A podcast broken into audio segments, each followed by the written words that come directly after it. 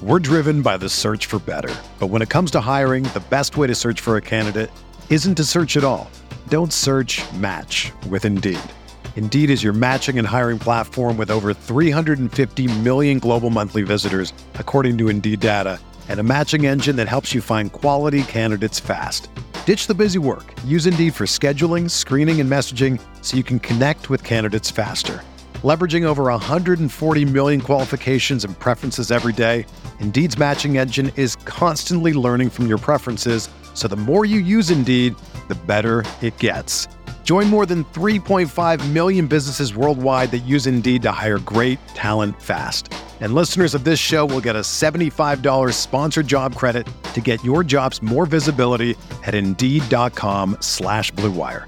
Just go to Indeed.com slash BlueWire right now and support our show by saying that you heard about Indeed on this podcast. That's Indeed.com slash BlueWire. Terms and conditions apply. Need to hire? You need Indeed. From the Clark Ford Studio in Oxford, Mississippi, MPW Digital proudly presents the Oxford Exxon Podcast. I'd say thanks for tuning in, but why am I going to give you a round of applause for something that you're supposed to do, to be frank? And now, here are your hosts, Chase Parham And broadcast school has really paid off. and Neal McCready. I deserve to be on TV. Welcome into the MPW Digital Postgame Show presented by Dead Soxy. I'm Neal McCready. That is Chase Parham. Ole Miss loses in Tuscaloosa 24 to 10. Rebels fall to 3 and 1 overall, 0 and 1 in the SEC. Alabama improves to 3 and 1, 1 and 0 in the SEC. We'll talk about that over the course of uh, the next little bit. Jeffrey Wright will join us in a few minutes. I do want to tell you, uh, I'm getting a little organized. This is a scramble for us a little bit on this side, but we're uh, we're getting there. Uh, we're brought to you by Dead Soxy. Check out the exclusive selection of NIL products that directly give back to Ole Miss athletics. Dead Soxy knows that success on the field is directly impacted by what they contribute off the field. Dead Soxy wants you to be a part of the solution. Get something in return. The coolest socks on the planet. You can get individual pairs or sign up for the NIL sock subscription. With a subscription, you not only get membership perks and early access to exclusive collaborations, but you also receive a regular rotation of NIL socks when you want them. It means you'll not only have the freshest socks in town, but you'll also be contributing directly to Ole Miss athletics and helping support the Rebels. Uh, Dead Soxy wants you to be a part of the NIL solution and help them get to a thousand members to make a significant impact in the NIL landscape for Ole Miss athletics. So visit deadsoxy.com slash rebels and uh, stay soxy. Chase, how are you? Um, I'm okay. Neal, I'm trying to kind of gather thoughts a little bit because it was a strange football game. Um, we'll talk about the actual game. We'll talk about the ramifications from the game here on the show. Um, I'll tell you about Twisted Tea here in a little while. Again, all uh, all podcasts. This will be in podcast form very quickly on MPW Digital, brought to you by Twisted Tea. Yeah, quickly is probably the co- code word there, the key word there. Yeah, we're just hanging out. Um, you know, look uh, from a game standpoint. I mean, the couple quick reactions. We got content on rebelgrove.com, by the way. Neil's column is up. My rapid reaction is up as well. Um, from a game standpoint, we'll get to Jeffrey in a minute. They had chances to really extend and gain momentum and a cushion in the first half and didn't do it. Um, Alabama made mistakes. Ole Miss made mistakes. But when you're on the road and you're playing against Alabama, even this iteration of Alabama, you've got to make those plays. And Ole Miss didn't do that. They missed the field goal. They uh, had just went silent from an offensive standpoint. They had three straight punts where uh, they abandoned the running game. I pointed out in the uh, in the rapid reaction that Lane made a point earlier in the year to say that even when things were not going great, that they had to stick with the run game, that they had to really make it an effort because it opened up other things, and it's just the way things work. And he didn't do that. They had three straight possessions where Quinshon Judkins didn't touch the football. They didn't have a traditional run play during that uh, during that that run there, and you really saw, and I'm sure it's probably Neal's number one point, so I'm still in it a little bit. Is that Tre Harris was limited? He played. He was limited. Um, Zakhari Franklin played.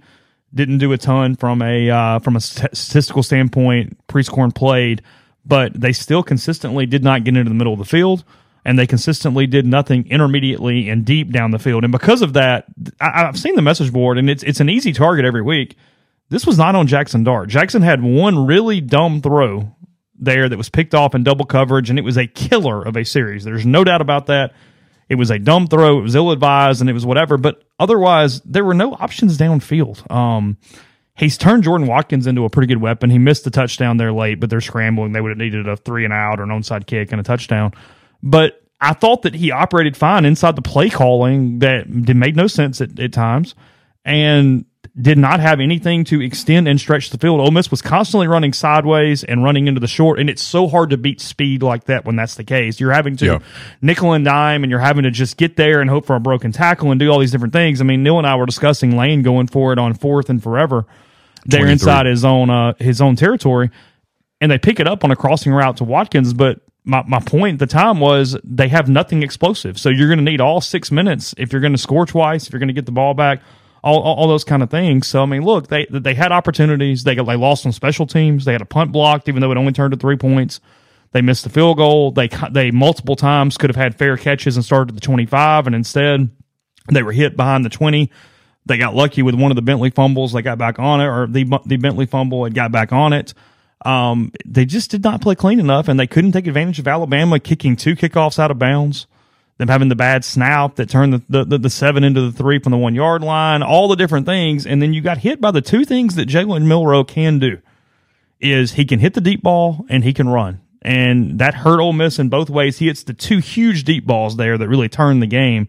And you you you turned him into, despite the defense playing an A plus first half and Suntarine Perkins really having his coming out party for Ole Miss, you let Milroe be pretty efficient in, in a way that I did not necessarily anticipate. I mean, Milroe finishes 17 of 21 for 225 and 177 rating for the uh, day there. Again, this is not on the defense. They hold Alabama to basically 350 yards of total offense. No, this is on they the were offense. on their they were on the field almost half an hour through three quarters. I, I thought the defense played a really good game of football. This is on coaching and this is on offense today. Is the reason they leave Tuscaloosa with a loss. Lane Kiffin spent Sunday on his look. Let's call this the way it is. I, I don't, I I'm not going to spin this. I said this would be a, a big win. It would have been. It's a big loss. It is. He spent Sunday throwing shade at Alabama's defensive coordinator situation. They held him to ten points. His lowest scoring output of his tenure at Ole Miss in an SEC game. He has scored at le- he scored more points than that every time. Ole Miss gets 301 yards of total offense. Ole Miss, a team that during the Kiffin era has been built on the running game, ran for 56 yards. 56 yards. Uh, Ole Miss had, I'm looking for plays here, 17 first downs. Alabama had 20. Ole Miss was 3 of 14 on, on third down. Alabama was 6 for 13. 65 plays. Uh, Ole Miss ran 65 plays. Alabama ran 66. Alabama averaged 5.4 yards a play. Ole Miss averaged 4.6 yards a play. Um, I mean, it just is what it is. Ole Miss was two for four in the red zone. Bama was four for five. Ole Miss completed 58% of their passes. Alabama completed 81. I mean, Alabama threw for 225 and ran for 131. Ole Miss had eight penalties. Alabama had six. Y'all can talk about hold all you want to. They could have had they called the holding on the Alabama left tackle and on Micah Pettus, we'd still be in the second quarter. They, they wouldn't have gotten there. They w- they weren't going to get finished. The two most egregious things that had outcome on games officiating went one and one. It, it took a down away from Alabama when they kicked a, th- a field goal on third down, right. and Watkins getting thrown out of bounds that would have extended the drive and allowed Ole Miss to stay in the game right there. Yeah.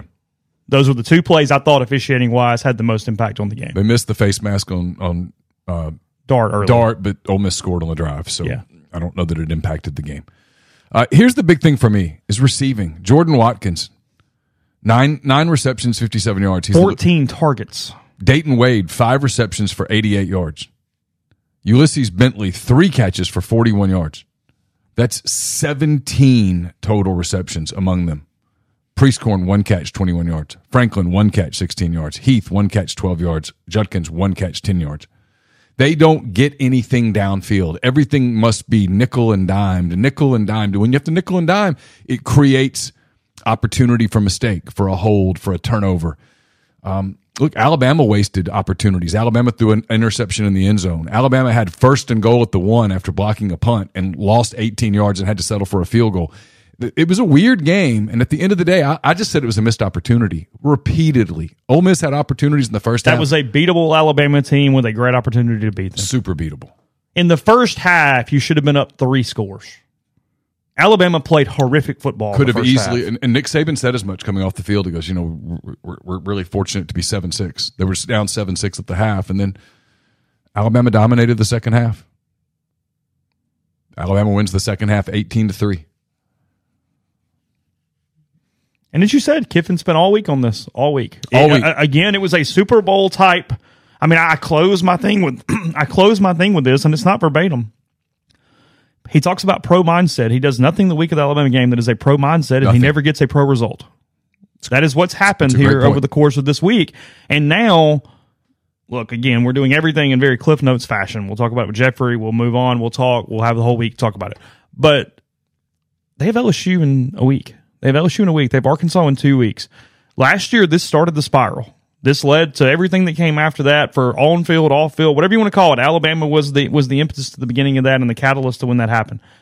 And you don't get that today. Now you have to immediately, after all the stuff, because the players see it too. They see the social media, they see the Of quotes, course. they see the whole deal. You've got to get up and play a game where, from a season standpoint, and I believe this. I don't. I, I don't think this is crazy because of it being back to back in the nature and everything else. And I don't think this is a hot take. Overwhelmingly, if you have hopes of something higher than the Gator Bowl, next week's a must win. Agreed. Next week's a must win. If, if you 100%. feel like this is a team, again, you, that's your decision. That's your thought. But if you think it is a situation where you this team is going to anything more than like a Gator Bowl, next week's a must win. Because if you lose two in a row, it just gets weird. And you still got Georgia down sitting there. I mean, it's it's it can cave Well, you know, on my, you. My, my, listen, I, I, I, I know, Maybe yeah, I'll be yeah, wrong. yeah. You know where I'm going with this. I said this all along. I, thought thought this was a huge game, and now next week is a massive game because if you lose it, you're not going to Atlanta. Forget it. You're not going to Atlanta with 0 and 2 start, and you still got to go to Georgia. You still got to play Texas A&M. You're not going to Atlanta. So you have a team full of transfers, and Atlanta's out. A championship is out. Can you play with the same intensity? What happens when you play Arkansas? What happens when you play Auburn? What happens when you play Texas A&M? Next week's big, and if you don't give if, if you don't win it, it's going to get really hard. It'll get really tough. yeah, like I said, must win if you think you have a chance at nine wins. That's my point. If you have it, if, if you're Yeah. going, yeah, I mean, you can lose to LSU and still have the seven and five, eight and four season, but that's that's best case at that point. You lose to LSU, especially if you can't recover, and I mean, you, you run the risk of losing. You, my hot take was four and two's not on the table, or it's the least likely outcome. You lose to LSU and don't answer the bell six days later, seven days later against Arkansas, and you're three and three. It's a disaster. because you got to look at it too. And we talked about this, and I think I I think I took Neal's breath away because I think he forgot about it. That's a bye week in Auburn next after that. No, I I, I know. I'm well aware. The aware. schedule is is really funky in that way. And look, Kevin Steele just put a put on on paper the recipe for how you uh, silence this this offense. We'll get to Jeffrey.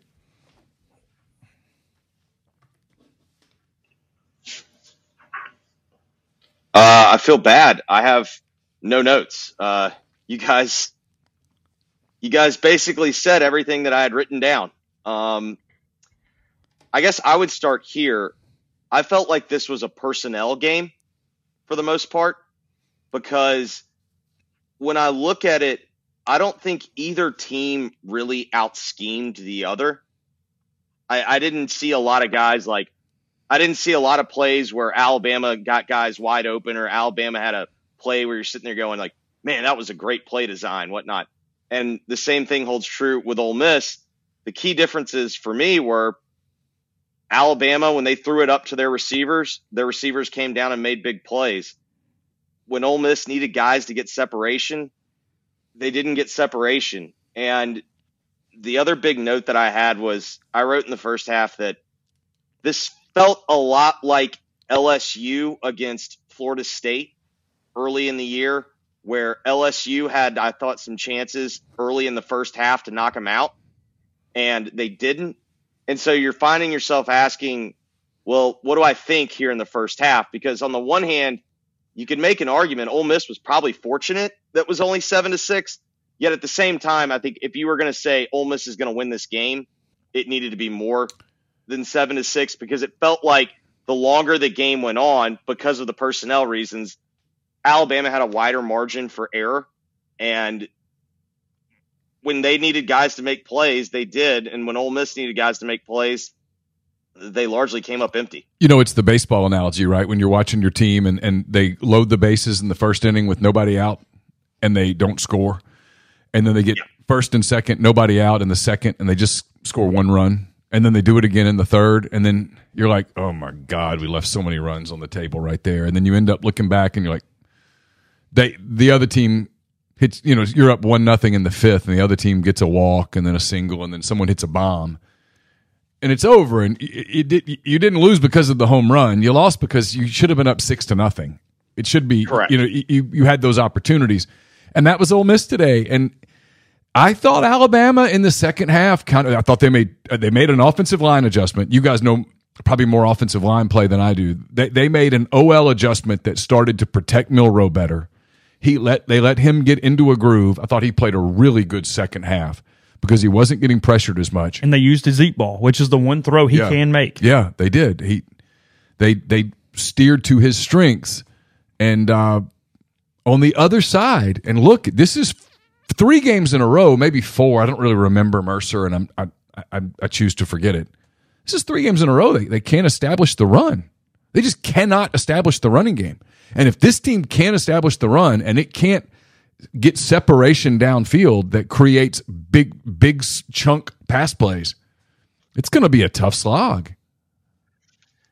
Yeah. Uh, the other thing that I'd written down, kind of back to my personnel point, was it felt like to me both defenses outplayed the other team's offense. You know, Alabama's defense played better than Alabama's offense. Ole Miss's defense played better than Ole Miss's offense. But I thought the key difference in the second half was Alabama's offensive line got whipped pretty good in the first half. And I don't want this to I don't want this to sound like I'm putting this loss on the defense because I picked Alabama for 24 points. I just thought Ole Miss was going to score 27. Mm-hmm. So uh, Ole Miss kind of met my expectation, and honestly, like the way that I watched it play, thought they exceeded my expectations. I thought they had a pretty good plan for Milroe, And but the key difference to me in the second half was when Ole Miss needed to get protection to let Dart throw the ball down the field, they really couldn't do it. But when Alabama needed to get protection for the most part, they were able to they were able to give him enough time to you know load up and throw. It's a crazy stat too right here. I've seen this from Sammy put it on Twitter and the thread. After four games, Ole Miss has one rush by a scholarship running back of at least 20 yards. After three games last season, they had nine. Say that again. Only one rush by 20 of 20 yards or more by a scholarship running back this season. This point last year, they had nine. Oh wow!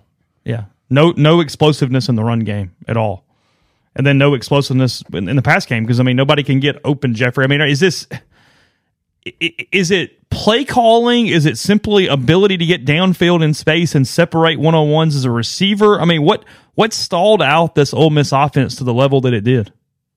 So I was talking about this with my brother because we were watching the game together. The one thing that makes it difficult to determine is how much of their early down plays are just read plays. I mean, they're essentially running the option, you know, RPO, whatnot I think the bigger problem is I think they've got to abandon. Teams have figured out how to take away what they used to get. The explosive run that they used to get was after a first down, they'd line up quickly and they were able to run inside zone and get big chunk plays with Judkins. I think there's two problems. I think teams A have started to do it and they're they're packing in tighter.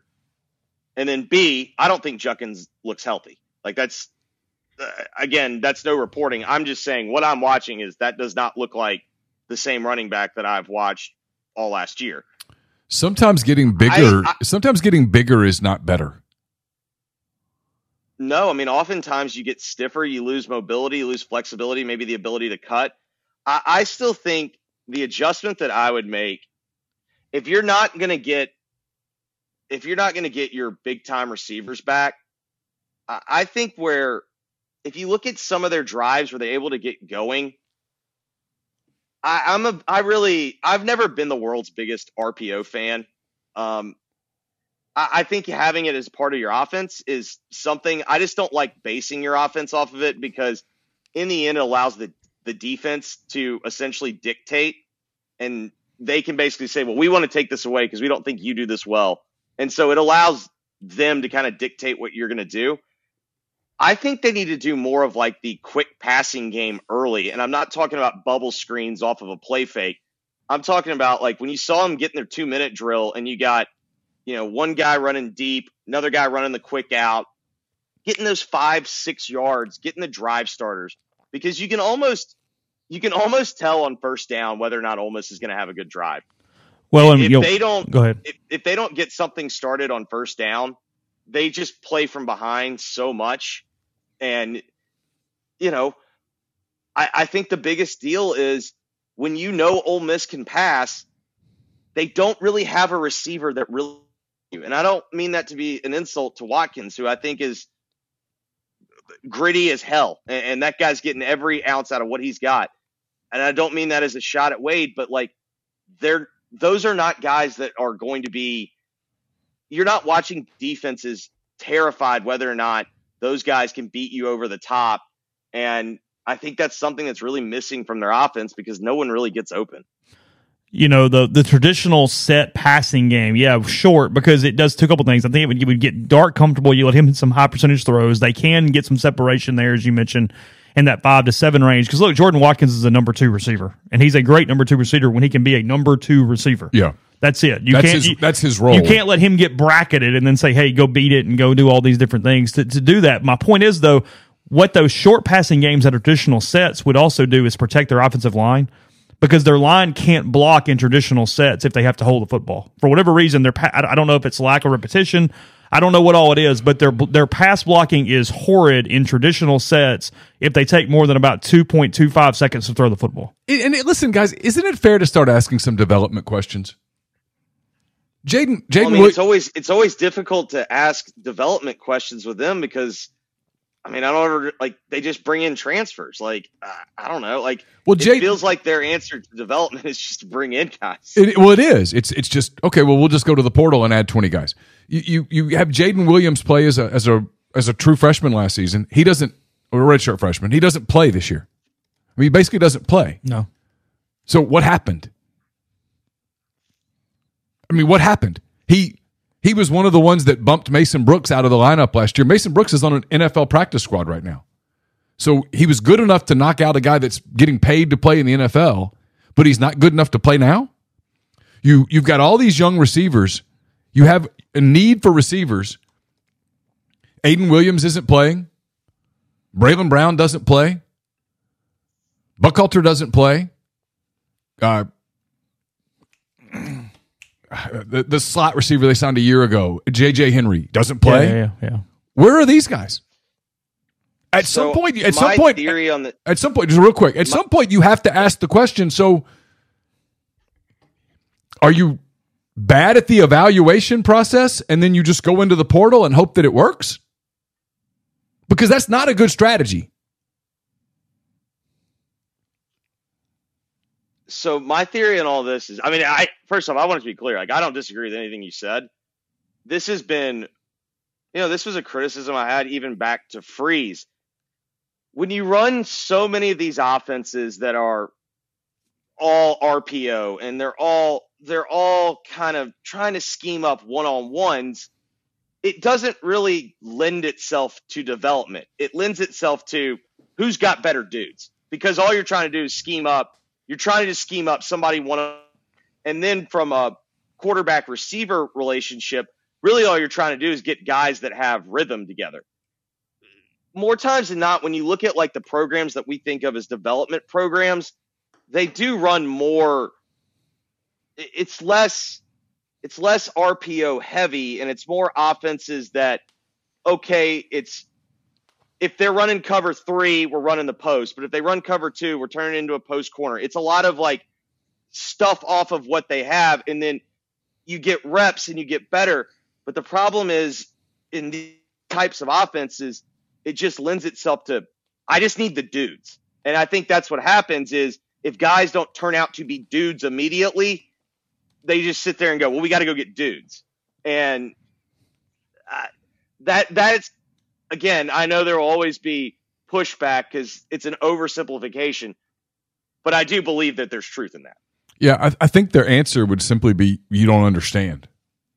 You don't you don't really understand what we're trying to do. And my answer to that would be, "You're right. I don't. I mean, I I don't I don't see it. But why?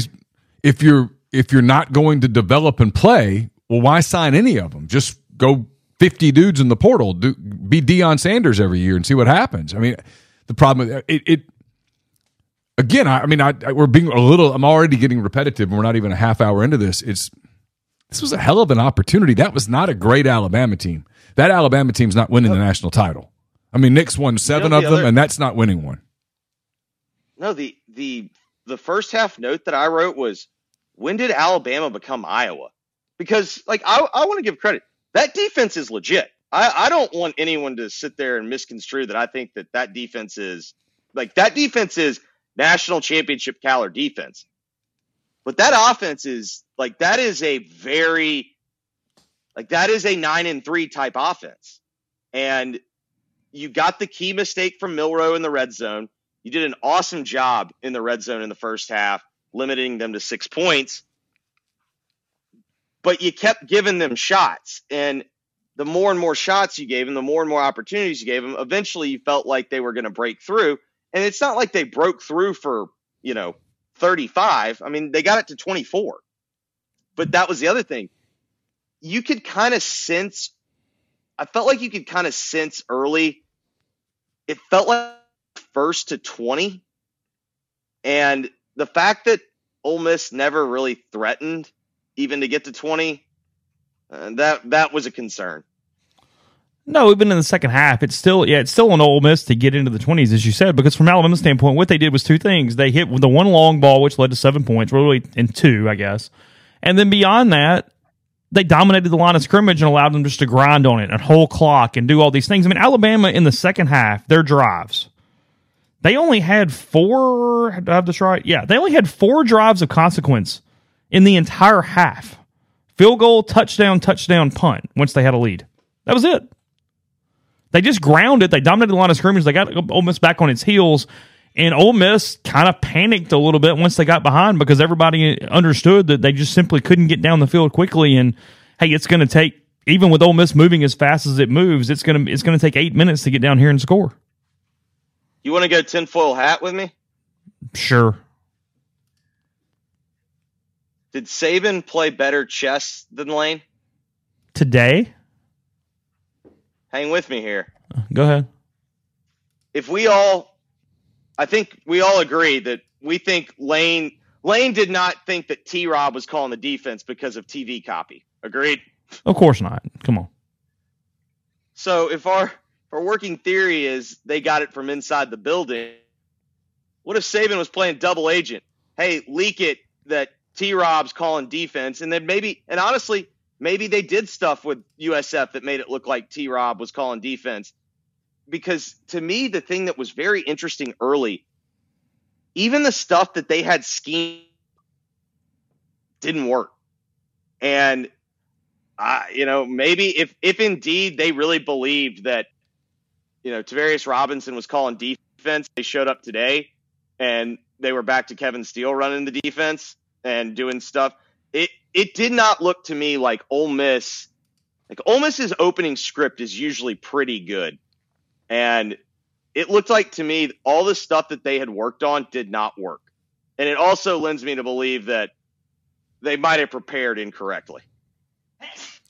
It was for sure the worst script that we've seen from Ole Miss. Now, you know that second drive was good. They got down there. They got the they got the the empty set draw for the touchdown to go up seven, whatever it was, three, I guess at the time.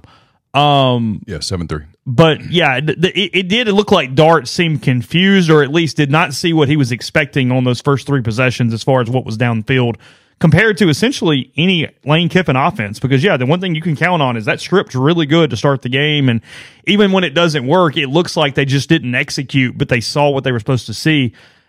I didn't really think about it until you're mentioning that now, but yeah, Dart looked kind of apprehensive a little early because they simply were not showing what he thought. I mean, very rarely. I mean, there's been games where Kiffin gets beat. Like, I'm not acting like this guy's sitting here undefeated, but very rarely do I ever watch them play and go, did they, did they know what they were working on? Like, it, it just, I, I don't know, nothing. It, it looked like they, it looked like that their game plan was something that they thought was going to work. And I get it. Everyone's going, well, everyone game, game plans. But very rarely do I sit there and go, and that, that game plan just didn't make any sense. Like they have second halves where it, games get out of, get out of hand and whatnot. But like that just early on, it just, I don't know, it looked very odd to me. What's your Washington State, by the way, leads uh, Oregon State early seven nothing in the game that I'm interested in. Washington State took it right down the field and scored. First time Oregon State's trailed all year. That's going the first play. Uh, not the first play, but It- the first drive. It was like the first three. It was like bang, bang, bang. Arkansas and then Oregon is State hit him with a long run. The kid steps out of bounds and the drive stalled. Arkansas is inside LSU territory at the 18 early in the first quarter of that game. What's your very early take on next week? I think everything is just. I, I think we kind of have to. I think we have to accept college football is becoming NFL light, and what I mean by that is,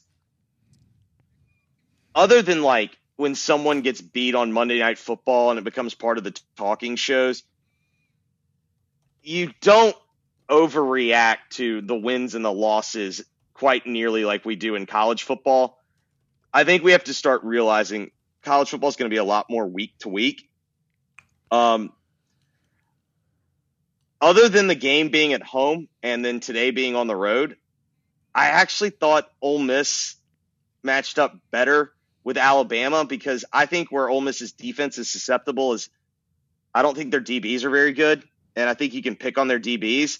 And I thought Alabama would have a tougher time picking on the DBs than LSU does. Um, but I also didn't think Ole Miss was just going to score ten points today. Uh, No, I mean, look, You if this is if this is the Ole Miss offense, if they can't figure out the running game and this is what they are, guys, they're really susceptible in a bunch of games this year. Like I watched A and M and Auburn today. I mean, they would be susceptible against both of those teams because both of those games would be close. A and M, I agree with Auburn. Auburn can't score. They can't score. They're going to have to switch quarterbacks. They're going to have to go with uh, but I the mean, kid from even last him, year. like he was, it wasn't there. No, here's where I think he's going. Did you see what he did at the the end of the fourth quarter? I didn't. By that time, I'd kind of switched to other Put- stuff. He put. Well, I had to, I had to make sure. Um, he put the freshman in. Oh, did he? Oh yeah, Well, I mean, look, if, if it's going to be a rebuild year, that's what you do. You play the kid. Number one, it gives him an excuse, and number two, it gives the kid snaps. it gives you an excuse, and then also you can find out what you got. I mean, I think you can safely say at this point, you know Robbie Ashford, and you know that Peyton Thorne are not your answer. So, I I don't know. It was something to monitor.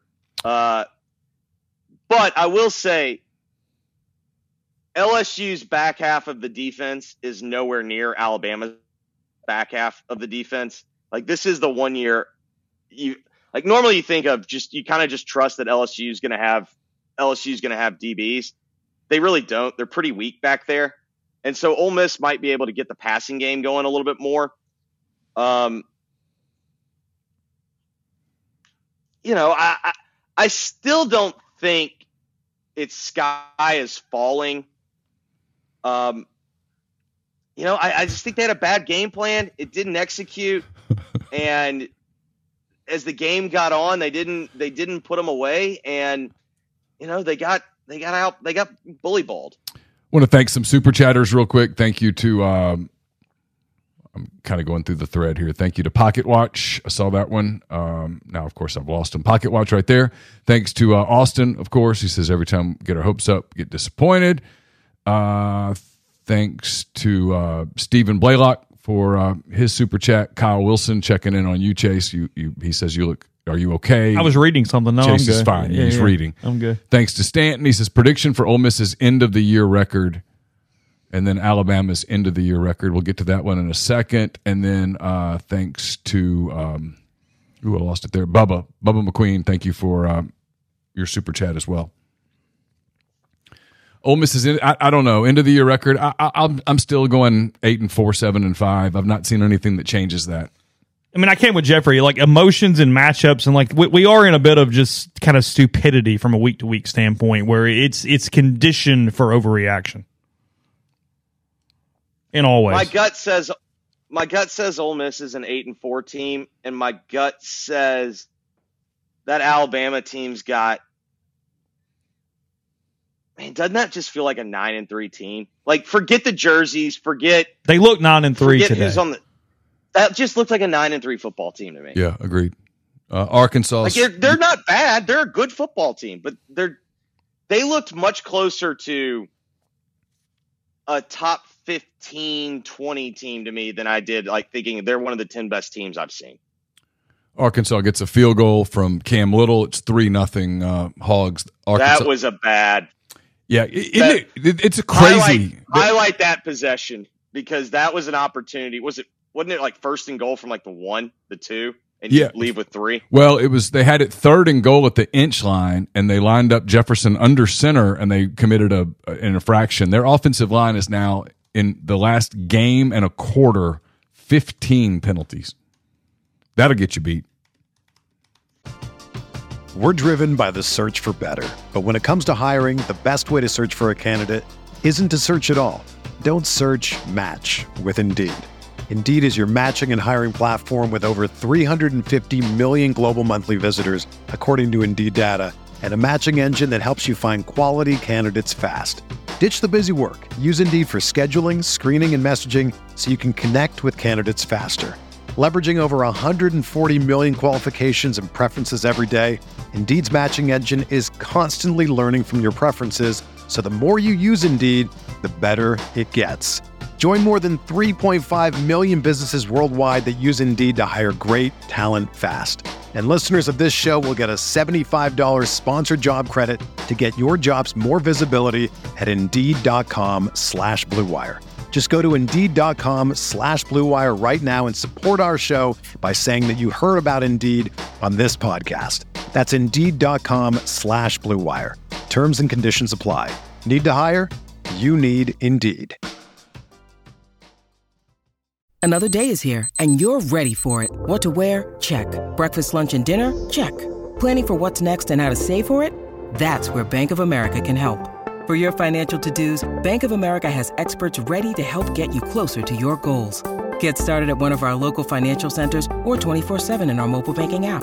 Find a location near you at bankofamerica.com slash talk to us. What would you like the power to do? Mobile banking requires downloading the app and is only available for select devices. Message and data rates may apply. Bank of America and a member FDIC.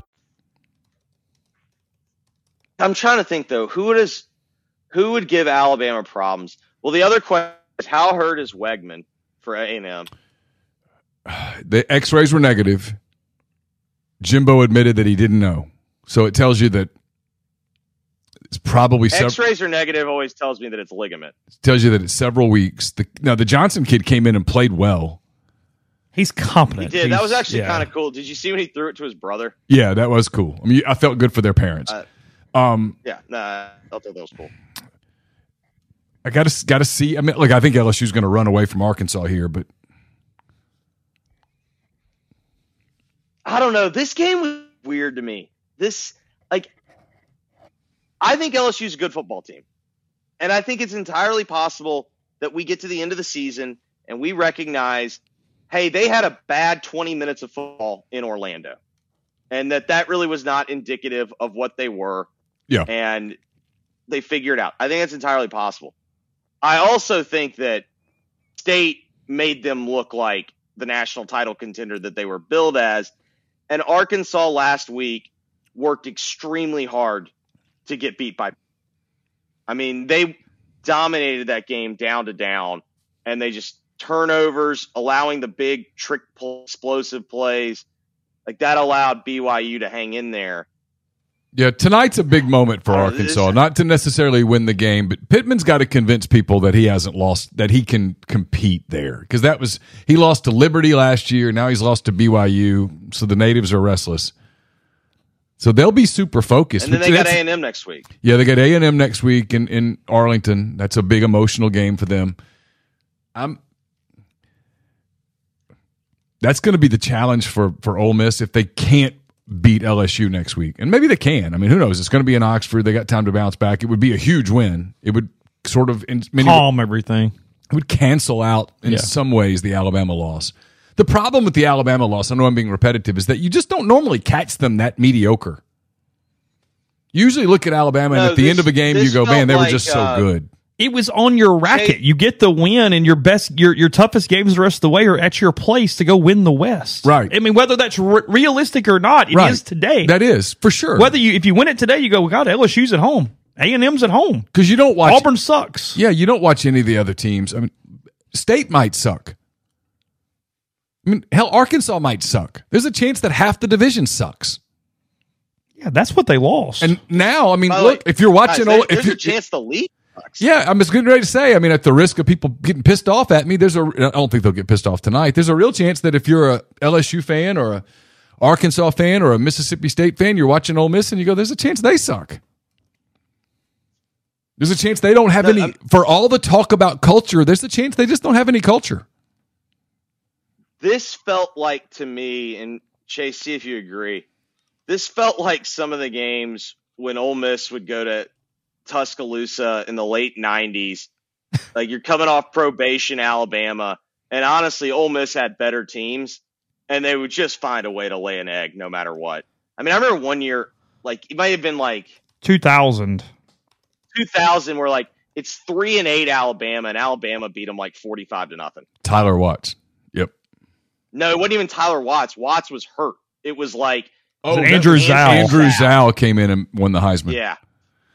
Wesley, uh, thank you for the. Yeah, two thousand. Real quick, Jeffrey. This is actually hilarious. Alabama three and eight in two thousand. Ole Miss, pretty good team in two thousand. They uh they got beat forty five to seven in Tuscaloosa. Yeah.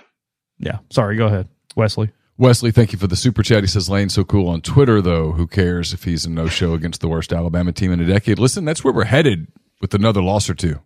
Is hey, stop tweeting, start coaching. Tweeting is only funny when you're winning. It's cute when you win. Oh, you can do all. I mean, it's great. You can do whatever you want. but Ev- you take the middle out. It is awesome or the you're an idiot. Yep. One or the other. Yep. I mean that that that's it. it's people will go. Oh, I mean, I I think I think it was, and again, it's somewhat you know, it's it's body language expert watching. I paid attention to him on the sideline today, and I did it feel like I think he overestimated Alabama because I also felt like in the first half at times it felt like he was kind of like as long as we don't beat ourselves they're going to beat themselves and it felt like and again like i don't if if your game plan is let's let's make jalen milroe beat us like i don't think that's a bad game plan i think multiple teams are going to do that the rest of the way Yeah. and it's going to work I, I, I but it just felt like in the first half he went from two years ago down in Tuscaloosa where I thought he was overly aggressive to his own detriment. Today I felt like he it felt like he thought this was going to be a game where maybe like two two scores win, three scores win. And I just you know, I, I don't know, trying to get inside his mind. He is- thought they could do enough on offense to win a rock fight. Yeah.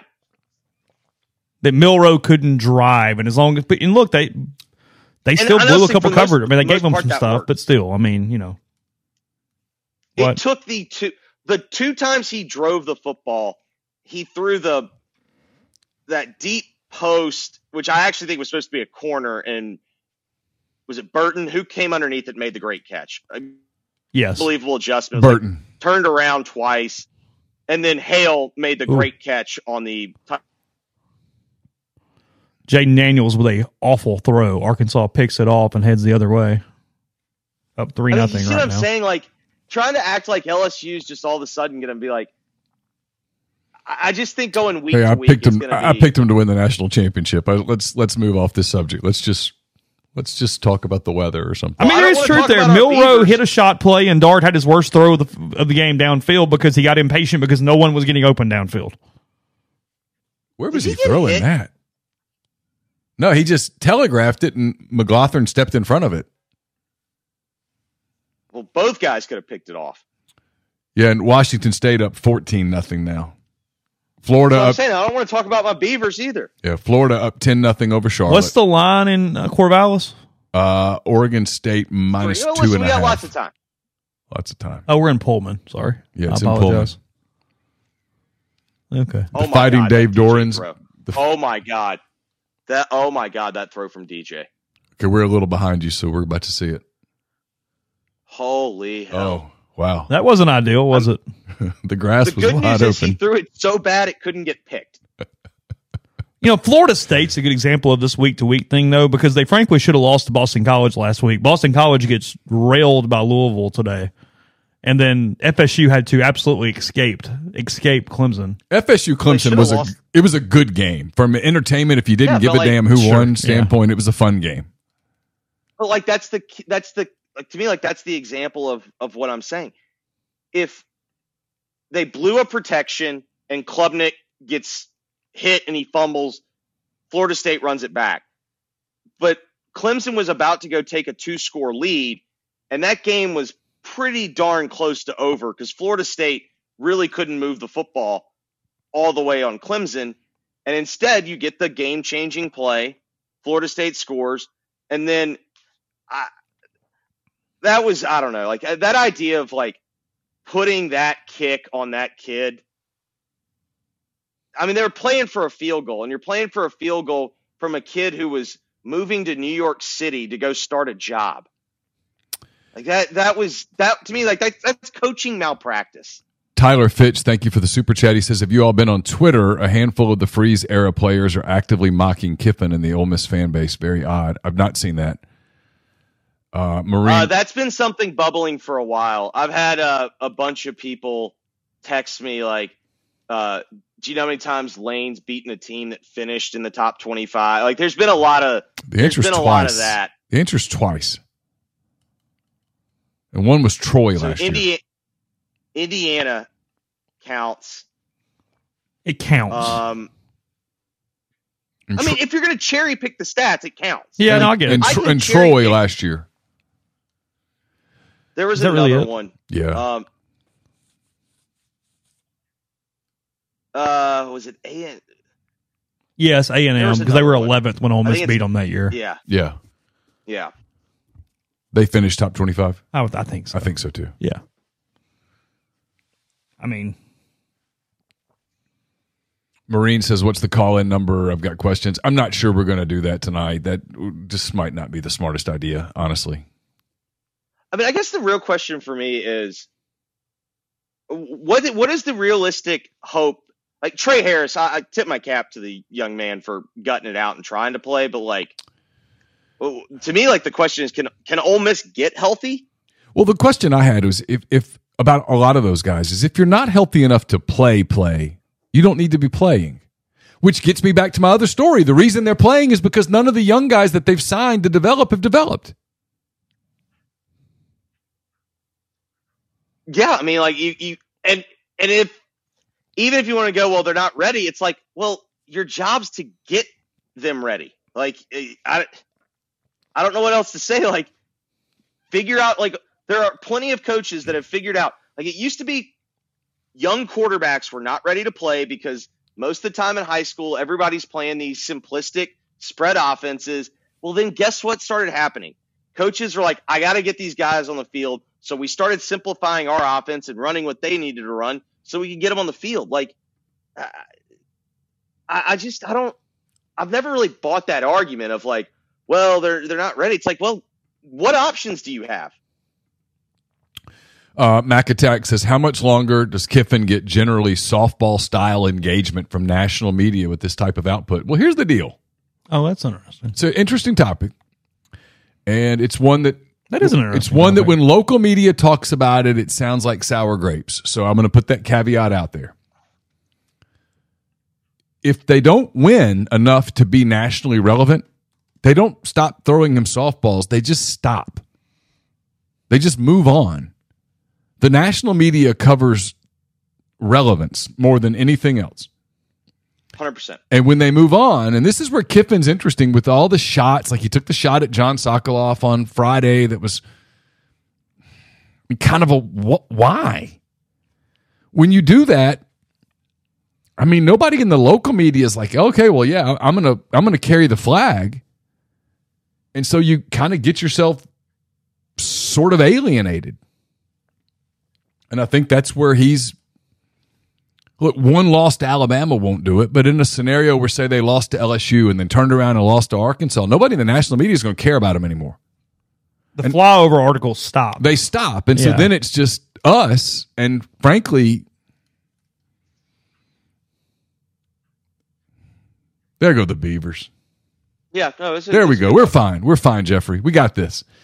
Um, No, it's the same reason. Like when everyone was freaking out about all the Dion stuff, and I just kept saying, like, guys, it's the perfect September story. He he's a wrestling character. You either love him or you hate him, but it doesn't matter. You have an opinion about him, and so you're either today you're either sitting there and enjoying watching him get beat, but like it's the perfect early story. Last year, remember when we were celebrating Kansas football for the start? yep. But eventually, what happens is the season, we start seeing games and we start adding context, and then the narrative of the season starts to play out. And then eventually, all the national people just turn their attention to playoff, playoff, playoff, playoff, playoff, playoff, playoff. And as soon as as soon as the conversation turns to that, like that's where you would see the Dion stuff die. Malik Nabers is a badass. yeah, look, best teams, best whatever, Trump, best stories once you get to November. Yeah. Correct, because those they play the biggest games. Yeah, Yeah. sure. I mean, he runs the risk if he. And look, I think they beat Arkansas. one game. I think Yeah, they yeah, beat yeah. Arkansas. They'll win one of the next two. It'll probably be okay. But you run the risk of if you don't, the bye week you sort of disappear, and then you go to Auburn, and the whole Auburn conversations about freeze and about hey, what happened with Auburn, and people are kind of like whatever, and then it's irrelevance after a while. Well, there's there's no question. One of the big uh, one of the big responsibilities of coaches in this era, where players have largely become mercenaries, is going to be: Are you able to keep them motivated and keep them engaged when the season is largely? I mean, none of these kids care about bowl games anymore. Like, so how do you find a way to motivate and you know keep a team together? I mean, I think that's a huge part of college football today. I think it's the question that we're talking about, but you're the first one to mention in those words. So credit to you there is, yeah, look, it's tons of transfers. You're at least some version of what you all came to do ended today. It's- to, it's- to some level. it's my point Or it's next- going to end after next week if you don't win. It's so my point about next week. Hey, is when you right bring here. in a bunch of dudes who are here for a year and basically a year only. And there's a few that were brought in for more than that, but you bring in a bunch of dudes that were brought in for a year, and it's hey, let's go compete for a championship. Okay, well, if you lose to LSU next week, you're not competing for a championship anymore. Now what? And so that's where I come back to the development thing. So if you're not developing young players, and the older guys are like, well, I mean, we're not winning a championship. I need to kind of think about my future. Well, all of a sudden, you're really susceptible to a disaster.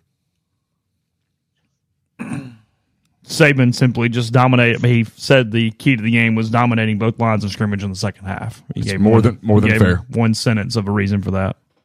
Uh, Wesley says uh, in a game where you needed your defense to be average, they superseded expectations. Then the op- exact opposite with the offense. Our team can't have an imbalance every game. Yeah, I mean, yeah, defense played well enough to win. Statistically, defense played well enough to win. The defense has played well enough every game. Three hundred. Relative to what th- they were supposed to do, they've played well enough every They, game. they held Alabama to 356 yards. I hear the baby. You got Oh, I, she's just. Uh, Leah said she's supposed to be asleep. oh okay. Although we can put here. Oh, we get to see the baby. Oh, That's good. We need to see the baby. Put things in perspective a little bit. can be cathartic tonight. Yeah. Everybody likes to see a baby. Oh, look So at it's the the baby. first. It's the first time she didn't cover. She Oh. apologizes. Oh, how about that? She's dressed in it though. She, she, Yeah. she got no. It's her game day outfit, but she. so was does she not- wear the same she was- outfit next week too? Now that it's broken. I we Aaliyah thinks this was the last week she'll be able to wear it. Yeah, that's what I thought. We're gonna, we're gonna burn, you're burning that now You know, prior to, why back not- to, Oh, to no, no, no, no, it's just- Saturday. no, Aaliyah thinks it's not going to fit next week. Oh, Oh, okay. Okay. Okay. Because I was going to say, hey, wait till you get to the smock dresses. You're going to really go broke. How about that? Well, go enjoy the family. We appreciate your time as always, my Hey, man. real quick, Jeffrey, Yeah. y'all got that big win last night. Are, are you a state title contender? I don't know because McCallie and Baylor are so are like McCallie's entire team. Like they have like ten guys that all speak French. What? Like they went and like got these kids from Canada, and I'm not kidding you. They have one guy that's the fastest high school football player I've ever seen in my entire life. Like he he had a kickoff return where our guy that's committed to Stanford had the angle on him, and he just blew right by him so fast that our guy couldn't even like get the courtesy hand on him. We did beat Ensworth for the first time last night. It was like the most chaotic, nuts, awesome football game. Like it's one of those things where it was far from a work of art, but it was just so like quintessential high school football. It was two teams just playing as hard as they could, and because they were playing so hard, they made probably way too many mistakes. Yeah. Um, we're we're as good as we've been in a while. I just I don't know if it matters because the the boarding schools just have listen, we can recruit locally. They can recruit internationally now. Yeah, yeah, yeah. No, I get it. I just, uh, I, I saw y'all score. Like I said, I saw Houston beat Tupelo. It was just kind of a weird night in Memphis. So I was curious. Uh, apparently, Dylan said that uh, the the the the response out of Tupelo was they got a Memphis whistle. Uh, Did those which I happen? said we got a we got a Nashville whistle. Oh, I don't know. We got a Nashville whistle and still won. I'm just saying, rise above it. okay, fair enough. Play like a champion. Enjoyed it, bud. Thanks, buddy. Be good. He must have got back pretty late last night, though. They were in Nashville playing Had the to game. have. Yeah, so it's not, not on a ton of sleep. Nothing there. more fun than I 40 at one in the morning. We've been there, done that. Yeah, even the win over Ensworth's not going to help No. you on that one. That, No. That's uh.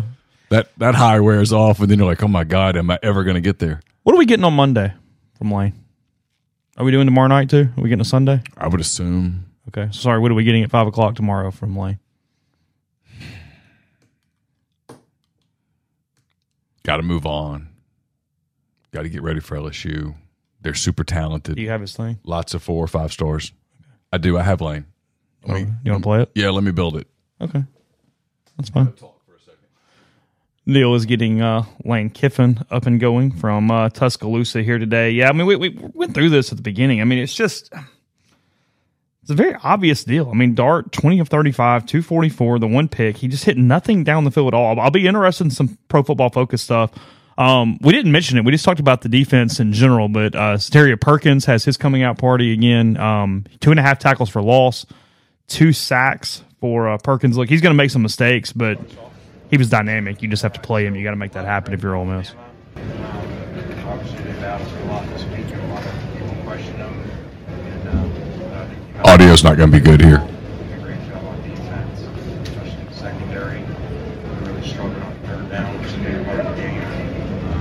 Now, we did some good things on defense at times, but the whole thing was to not let this quarterback throw it over our head and make it downfield. And, we went over our head twice for two big plays. So, really disappointed result here and win. And, uh, Can you hear it? Wish we did that last pass there and get one score, three timeouts, and see what would happen there.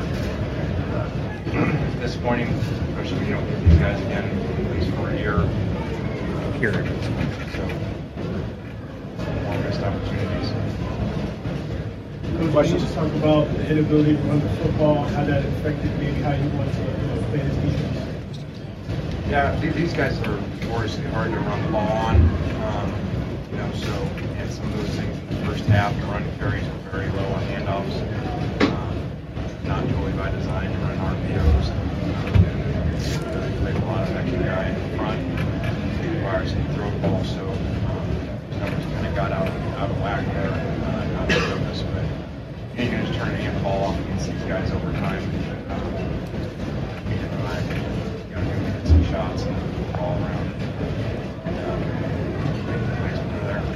give it to them. And they really kind of got their running game going in the second half. Was it a scheme change on their end, or do you think fatigue played factor in this one?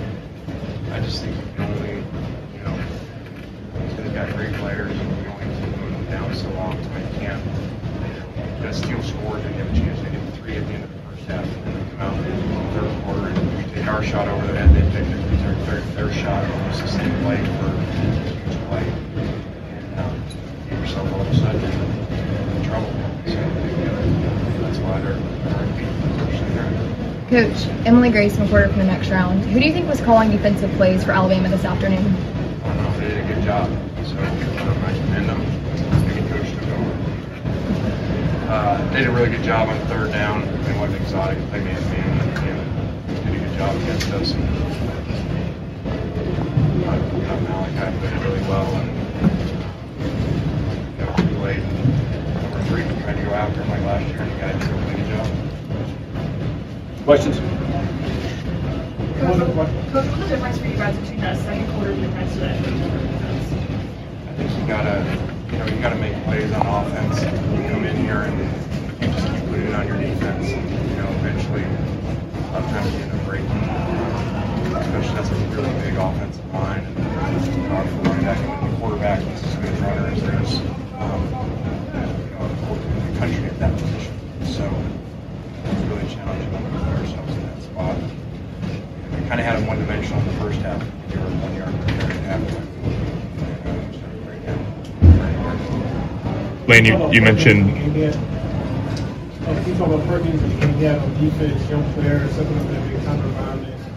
Do better going forward? I thought Perkins uh, made a lot of plays today.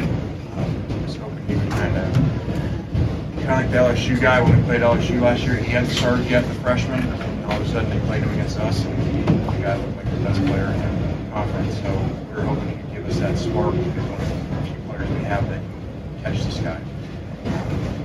So I thought you could see the impact right away. And, and he made and Tennessee made him trying to spot his quarterback. Lane, you mentioned third down being a problem.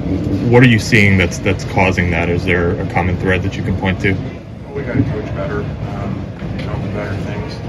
These guys always, for years and years, being good on third down. Like, you know, don't come up with things and win man to man, we got good rushers, especially at home. So, kind of fed into that. A lot of third downs were on longer situations. We certainly third down in this place. Another big game next week. Uh, how do you just get the point the guys to just reset after this game?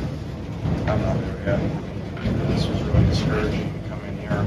Really thought this was our shot to meet these guys. Um, just thought there were some things that we could do and didn't get them done today. So we'll work on next week. Like I said, today. Lane, Alabama seemed vulnerable this year. Um, you've been with Saban. Well, what does he do, I guess, to um, you know motivate his team in these type of situations?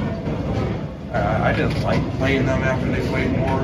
He's the best in the world at that. Um, I think that he would act one way and they don't play it. I'm sure he could say he said they didn't play well last week. They're down in South Florida. He does a great job of getting them back, using what everybody says. You know, all you guys saying the dynasty over and ain't good anymore. He uses that all week, and you guys come out um, playing really well, especially defense. Coach, it was only one play, but do you think that field goal miss in the first half had any kind of energy shift for you and Alabama? I mean, I, I think it did a little bit. It was a four-point game. Um, there'd be some momentum. I don't think that was really big. I felt our locker room was good at halftime. Um, I like to be in this type of game, you know, one-point game. And um, I really think the shift, there was two plays there. You know, we moved the ball, passed midfield. We said we we're going to play aggressive. We said we're going to I haven't. I've been in this place and lost 12 to 10 field goal field. I said I wasn't going to do that again. So we took a shot, and you know, Vegas, the third guy, made a really good play. And um, we basically on the next series took a shot exactly the same over our safety's head. So I think that's really where, where it turned. And I still think we're in a game. The guys played his heart out, but the first 20 Jordan wide open, we touched on there with all those timeouts. It got really interesting. Coach, was there anything that Alabama did specifically today that surprised you or maybe caught you guys off guard? Uh, not really. I mean, I say this every year, they're bigger than I remember them every time, but uh, these guys can't, can't play the game they're long against them at home here, so uh, ourselves that position. You, you touched on it there a little bit. How big is the athleticism delta between between them and, and your guys? Um, we got to coach better on the plays. We tried some things today. Been watching, there's some things in there that kind of neutral plays and kind of they're all out there. So uh, it's a little shot. Take these guys down. We've talked about some of the slower first half starts and then kind of turning it on in the second half. Just did you? What kind of confidence do you have going into halftime, seven six, kind of in that position? Had a lot. Um, we've been a really good second half team. 123, I think, this year. Obviously, second was the opponent today, but um, so I, I felt good about that. I think the play counts got out balance. Got out balance because we weren't we weren't winning on the other down. Got us off balance there. We're gonna do one more. Anything else? All right, thanks, Coach Webb. Uh, Jackson and That was Lane Kiffin. I know audio was whatever. I'll do my best with that for the uh, the podcast from an editing standpoint. The mics never really get picked up in there, and it's always a weird He's not environment. the loudest road. guy either. Yeah, he's whispering. There's a lot of stuff that's uh, at play in those things. So apologies for that, but that was Lane Kiffin. As I said, up on uh, up in podcast form as fast as possible, and all podcasts on MPW Digital brought to you by Twisted Tea. Are you ready to elevate your college football game day experience? Check out Twisted Tea, your go-to game day beverage for college football fans.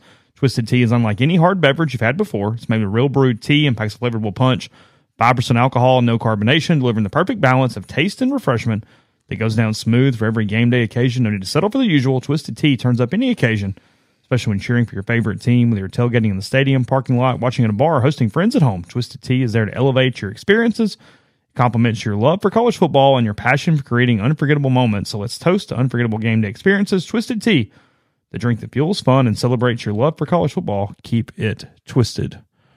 Arkansas still uh, hanging in with LSU early in the second quarter. Hogs up three nothing with the ball there Yeah, in Baton Rouge. I think they're inside the LSU 30 ish, 25, 30 ish after that run right there. Oregon State within 14 7. I saw South Carolina's up 7 nothing. I'll pull up some scores. Don't need the Ole Miss stats broadcast any longer. I can change that window, I think. Uh, Oregon, Utah knocked off UCLA fourteen to seven. By the way, yeah, Oregon beats Colorado 42 to 6. it was thirty five to nothing at halftime. Um, Deion, to his credit, after the game, called it a old fashioned butt kicking. That's fair. It's fair. Uh, around the SEC right now, as we mentioned, Arkansas leads LSU three nothing. Uh, Florida leads Charlotte thirteen to nothing. Georgia leads UAB seven nothing. Missouri leads Memphis seven nothing. Uh, South Carolina leads Mississippi State seven to nothing. You know the Ole Miss Alabama score. Tennessee beat UTSA forty five to fourteen. That's a cover for the Vols. Texas A&M defeated Auburn 27 to 10. That's a cover for the Aggies It and is. Kentucky beat Vanderbilt 45 to 28, which was a cover for the Wildcats. Did they cover? Yeah, It that was line 14. 13 and a half, 14 somewhere in there. So thank you to uh, Mr. Stoops and the fine people in Lexington. Because I was going to get really pissed if Vanderbilt covered the damn line after just uh, saying, "Hey, I'm I'm I'm done." They have quit. They're done. It's it's September. Two and 10, 0 and eight. Yeah, Yeah. that's where it's headed. They are playing in that construction side of a stadium up there while they're doing the renovations. And look, the renovations look pretty good, but the visiting, um, the visiting lock uh, interview room at Vanderbilt was in a construction site. So Mm-hmm. while they were doing the interviews, people with hard hats and construction were just walking through the room and doing their their construction work on this Saturday afternoon. Really? Yeah, That's I saw. Kentucky media talking about it, going, um, Yeah, come on. little, little, little, little strange here. Yeah, a little bit. So Come on. Uh, Washington State scores again. They're up twenty-one to seven now over. They're rolling a little my- bit my over there. beloved Beavers. The pa- the packs. You know, I adopt a team and they lose. It's just the way it works. Is it something about the orange and black? You keep grabbing orange and black teams, like who? like the Bengals. Oh yeah, and Oregon true. State. that's true. And then Burrow gets hurt. Yeah, it's a good point. I mean, even the Bears have dark color gray. I mean, Uh, orange. You're, you're, you're- only Carson's sticking with the Bears. I'm I'm done. He's still trying to do that. He's trying. I mean, what the? That's a hell of a throw. I right guess there. you know what Carson and, and he's catching strays right here, and I'm apologize. Is he probably needs to do that a little bit because he did adopt Chelsea out of nowhere. So like, let's grab somebody who's not But the now he, Yankees. he did that as like a ten year old. Just him- saying. he, he deserves a break there. That's a hell of a throw right there from Jefferson. That's big time. I'm not sure if his foot's in. Yeah, it's in. That's a catch. It's late May. Who you pulling for? Oh, the Lakers and the Blackhawks. Okay, good. The Yankees. Yeah, LeBron.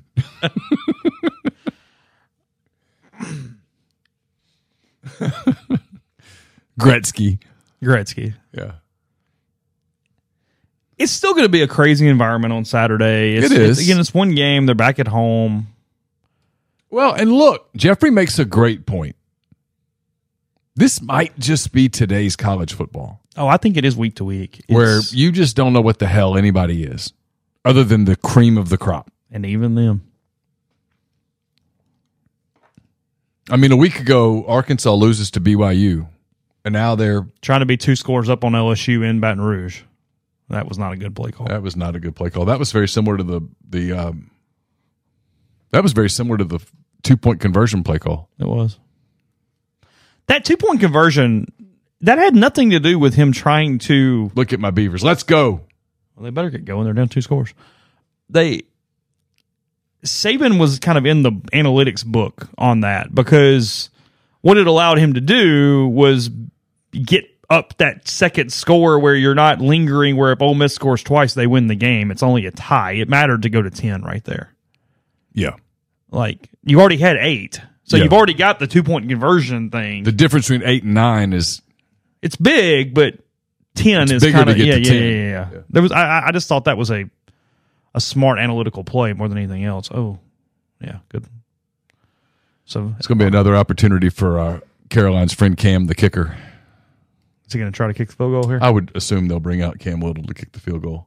And yes, I do cheer for Cam, the kicker. So you get- cheer get- for all kickers. Get your shot in now, but I know this kicker, and my daughter knows this kicker, and they're they're friends, and so I do cheer for the kicker because You cheer for all kickers. though. I do cheer for kickers. I feel bad when kickers miss kicks because I think about their parents. That ball did not come off Caden Davis's foot right at the end of the first half. That No, was, was- kind of a shank. It, was was, a low and Yeah. yeah. that was not that was that was not struck correctly.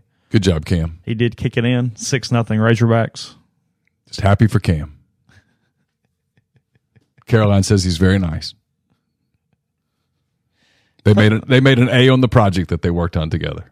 Tough So- life as a kicker because it goes well until it doesn't. And then, Goes well until it doesn't. And when you miss the kick against Texas A&M that cost you the game, and the professor's making kind of a problem. the professor's making fun of you in the class Oh, really? on Monday. Oh yeah. He got that. Oh yeah. And the press, professor didn't know that the kid was in the class. Hold on a minute. He didn't know the kid in the class. he didn't. he was one of those big classes, Yeah, the lecture classes. and he didn't know that the kicker was in the class. And he's talking about the kicker missing the kick, oh, good God! and the, everybody in the class is like, "Hey, stop, stop!" And so finally, someone said, "He's in the class. Stop." And so he he said, "I've heard a lot worse." He Oh, goes, wow. "This isn't that bad. I've trust me. I've seen a lot worse in the last forty eight hours." That's when you feel bad for the kid. Come on. The mentions going into oblivion or Bolivia. No, she's not dating. She's not dating the kicker. They're just they're just friends. That's a terrible story, though. Yeah. You think you're safe in the econ class or whatever, and here you go. Yeah. He's been willing to come on the podcast, but I've said I don't probably not the best idea. Probably wouldn't go over very Two well. weeks from now sounds good. We'll preview it on yeah, Tuesday. sure. Sure. And then he makes the 48 yarder to win. And then, yeah, I'm done as a business person. No. I mean, no, just not, not good. There won't be any screenshots of you and the kicker on the No, Zoom the next. no. the next. Nobody would use that against us. No, that wouldn't go bad. No chance. What do you guys? I mean, what what, what is the? I mean, I know the mood, but do, are you still watching football? Or are you have you poured alcohol? Are we doing beer? Are we doing liquor? Like, what what what is kind of the the post mortem after that game for everybody in the stream? What do you? What's the what's the deal? Because like I said, when this, I give all you guys credit, and I appreciate you, and I love you, and every single one of you, and I wish there was ten times as many of you. When the Saints lose, I get away from media. Period. I don't want to see it or rehash it or like I, I'm, I'm, I'm out. Turning on like a movie or something. I mean, it, it's All right, so here's the thing. We open the phone lines and they get goofy. I just everybody y'all have to understand about the phone lines. We we get 80% of the people bitch about the phone lines. Is that about right? yeah, that's fair. About 80, maybe more than that. There's a handful that like them.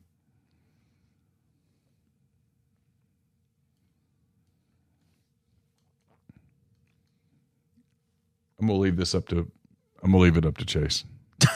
Because if I do it, if I do it, I know Jason's kidding. I know.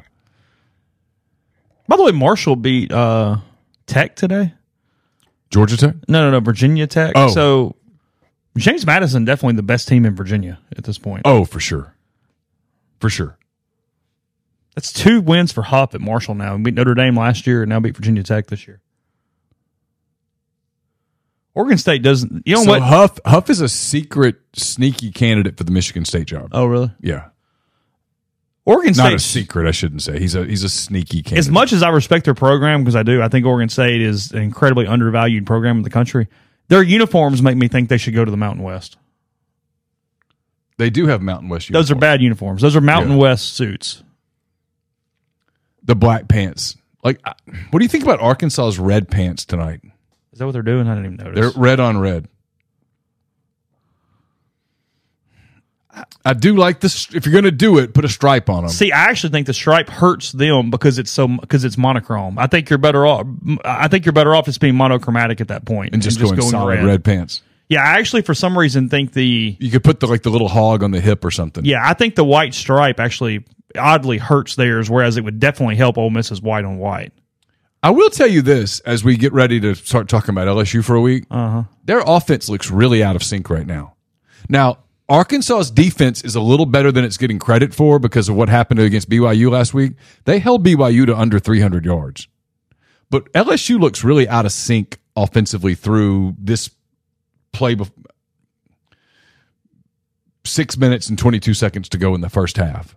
A lot of time left, obviously, and I think LSU is going to pull away. But it's my deal with Daniels is it's not he's good. He's very good. He can be he can be elite. He can be explosive. He doesn't feel like a consistent title winning quarterback. I mean, He feels a step below the ability to just do it and do it and do it and go win a title.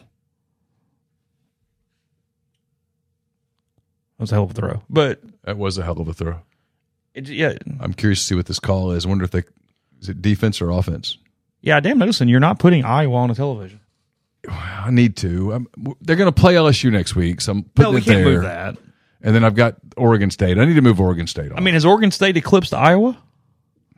I mean, Are you I've- falling out because they don't score points? I mean, they're kind of boring. We'll, we'll we'll turn to Iowa for a minute. We ought to turn to We're not tying We're we're not turning to Memphis and Missouri. That is for no, sure. we could turn to Mississippi State, Eh, whatever. Notre Dame. There's a lot of good games. on. Let's see what Iowa's doing. Okay. Let's see what the Hawkeyes They're not scoring points. That's what well, that's for doing. sure. Zero zero. That's my boys. That's All a. f- Now, why are we wearing black pants? Yeah, I know everybody's talking about that. Yeah, and they're not wearing yellow pants. All right, so there's LSU breaking out.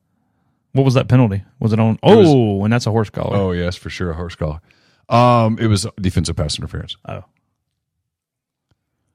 Yeah, what is so? It's black pant, way too big yellow stripe. Yeah. Whoa. What are you doing? No wonder you're going to lose. You can't wear uniforms like that and win the game. Your teams are in bad suits I, tonight. I don't know what the deal is. They're in really bad suits tonight. What are we doing? Oh, that was. The whiteout at Penn State looks damn good, though. It does. It looks awesome. That's a huge stadium. I mean, that looks really good. Beaver Stadium, right? Uh, Isn't that correct? I think it is Beaver Stadium. Yeah. Yeah, Penn State wins the the uniform. Penn State's uniforms are good. I mean, you're traditional and you just stick with it, and it's solid. Yeah, Iowa, the stripe is way too big because when you first look, you're not sure if they have white pants on with some sort of weird black stripe. I mean, yellow pant with with black stripe. It's bad. Tulane up on Nicholls, twenty four to nothing, with uh, three minutes to go in the second quarter. That's uh, that's Richard Cross's game this week. Is the Colonels and the Green Wave. As someone just said about Ole Miss, said the thing is, is that this is this was Ole Miss's best chance to win the West. Well, because it's the last chance to win the West. So best, yes, best chance in a long time. I don't know if that's true or not. because no one, everyone's flawed. Can Kiffin rally this team? That's Clay. That is the Clay, question. is the question. I mean, look, yeah, we can ramble on and on and on, but th- that that is one hundred percent the question, No doubt. and we don't know yet I don't know. because you look through this thing and He do it real did. quick. He didn't rally last year's team. and, and and this is worth. I want to make exactly sure. So let's do it real quick. Missouri up seven three. South Carolina up seven nothing. I'm not counting 2020 because there was never any expectation at all. And that was such a weird year. I, I'm not even putting Yeah. that into the. He he did a good job in 2020. Fine, yeah, just- whatever. Just, give him an A and move on. Yeah. They go 10 and 2 in the regular season. And to their credit. But again, okay. So I think he's one on one because I think you have an answer that's a yes and an answer that's a no. There's no doubt last year they did not rally. They Yeah. got bad. They had off the field stuff with Kiffin, whatever. Wh- Whatever you want to say, they did not play good football after losing to Alabama. Yes. They lost a close game to Alabama. We'll see if that matters. Don't know. Popcorn game, 21. They get beat 42 to 21. Mm-hmm. Much like this year, they had opened with three non conference games in 21.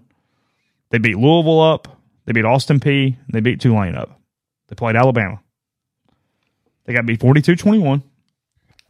And they ran through the next three games, winning them. They, uh, the next three games after losing to Alabama in 21 was playing number 13 Arkansas and winning 52 51, winning in Knoxville, the golf ball game, 31 26, and then beating LSU up pretty good, 31 17 in Oxford.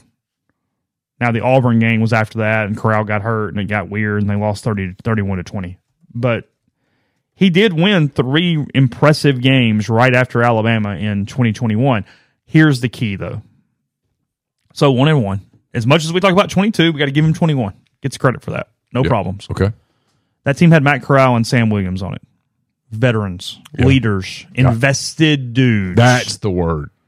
That's the word. Matt Corral had been at Ole Miss a long time. Matt Corral had been through hell at Ole Miss. Sam Williams had been at Ole Miss a long time.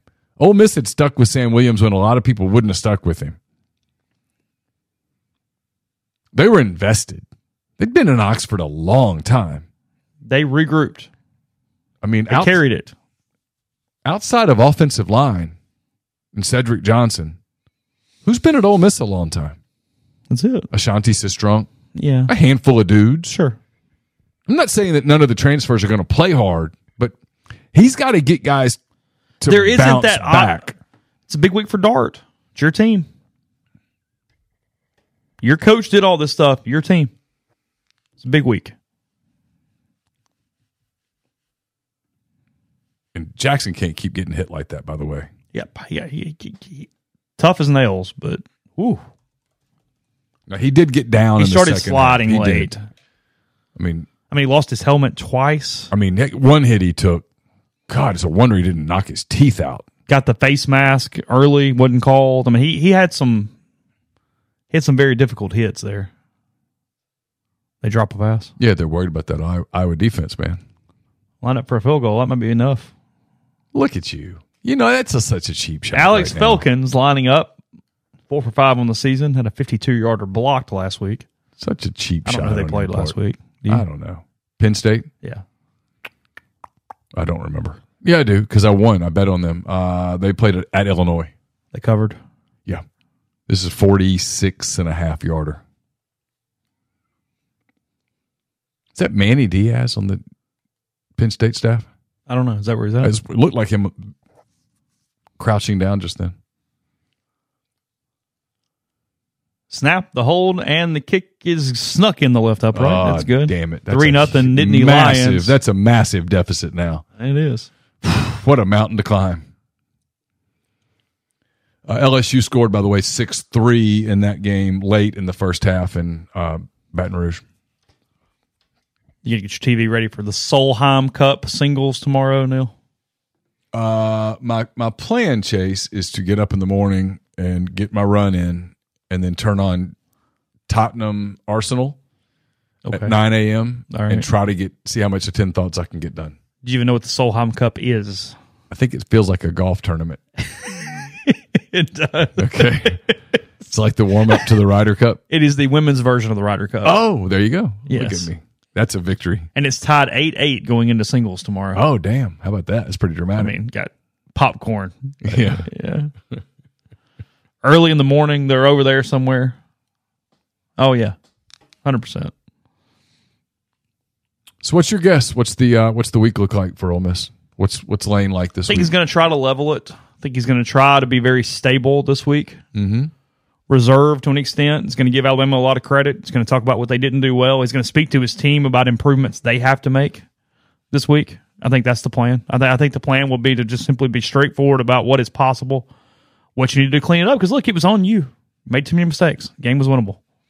It wasn't one of these weeks where Alabama popped you and went, "My God, they're just this elephant up here the weekend." No, no, no. You did it. So you got you've got to confront that tomorrow, and then you got to, as he always talks about, and then he does really well normally outside of the Alabama game last year.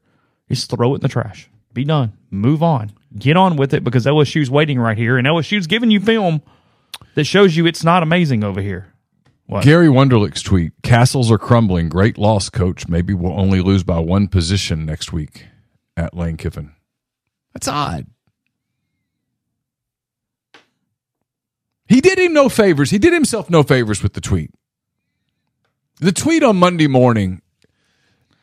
You, well, it's the fan frustration too. It takes a Same lot to shock It's- me. You've known me a long Yeah, time, right? I don't get shocked very often. I'd gone for my run.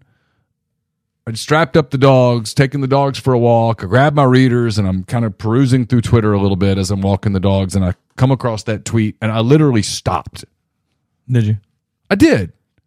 And looked at it and went, why?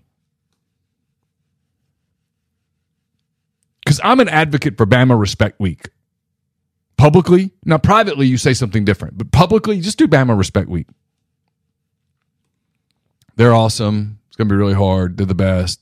They've What, what he what he also does, yeah, go go go, blah blah blah. Toughest place in the world to play, best player, blah blah blah. But when you tweet castles crumbling, all the Bama Respect Week in the world doesn't cancel that out. It's like the weighted scale thing. No, you've been shooting a BB gun, and suddenly in the other direction you took a bazooka, and you went, ah, well, I did Yeah. eight shots of that. Well, no, I mean, you took like the big F thirty nine that got missing in South Carolina, and you're like, hey, we're going to fire that bitch and see what happens.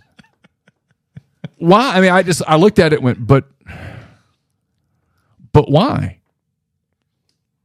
And I still is my question, but why? And his answer would be, well, I was just being funny or whatever. Or, eh, eh, but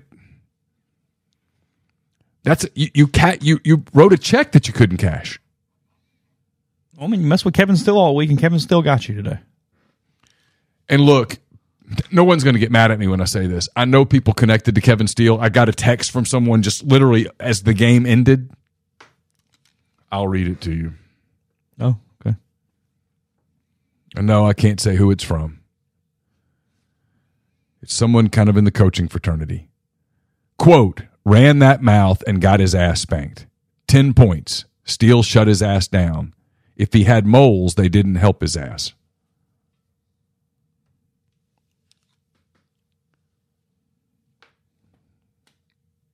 Why stir it up? It's a fair question. Why stir it up? Was that the reason they lost? Kiffin's tweet, by the way, uh, 24 minutes ago. Sorry to let you guys down. We blew that one, came to win, and didn't get it done. Put it on me, not our players. at Ole Miss football. Also give credit. Alabama football played really hard.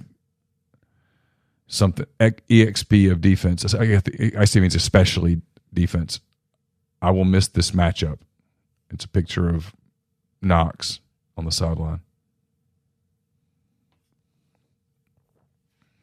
It's a good start. It's a good start. It's a good start. Like I said, I, I think it's very level this week. I mean, the good news for Ole Miss is you don't play them next year. If you do play them next year, it's going to be either in the SEC championship or in the playoffs. Yeah. So it would mean you had a great year. It's a It's a mental game it's for a Ole Miss. it's a point. game Lane doesn't need to play. He, he, He can't get it. He literally Well, look, it was early himself out. on, and I it was the, it, it, it's basically the only thing I even tweeted about today is Ole Miss had all the momentum in the world.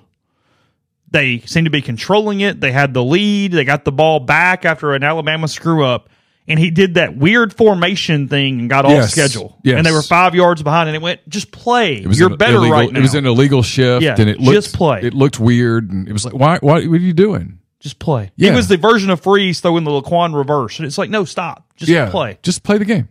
It was. Let's put Robert at fullback. Yeah, because why not? Well, because he shouldn't. That's why not. because he got a concussion.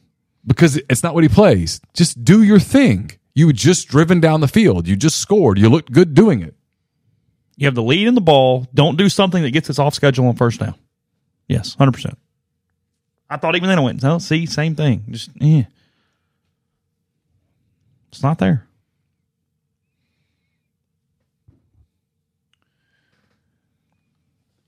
Yes. Well, boy, the people that thought LSU was just going to roll over Arkansas hand race, um, we were wrong. Six three Razorbacks, Yeah. two seventeen to go first half. KJ's very composed tonight, and Arkansas's kind of doing what it does well offensively. Now, the flip side is they've left points on the board. But they- they could have 14 right now. They're kind of comfortable being kind of like their mascot a little bit, Uh, dirtying it up and making it ugly and Rocket Sanders did not make the trip. Um, what I read today is that he's getting closer, and they think he could probably play next week at, at Texas A&M. Okay. Arlington and I guess they know. Yeah, Uh, in Arlington. Yeah. I guess that technically it's a home home game for Arkansas. Is it? I think so because they only have three conference home games in Fayetteville.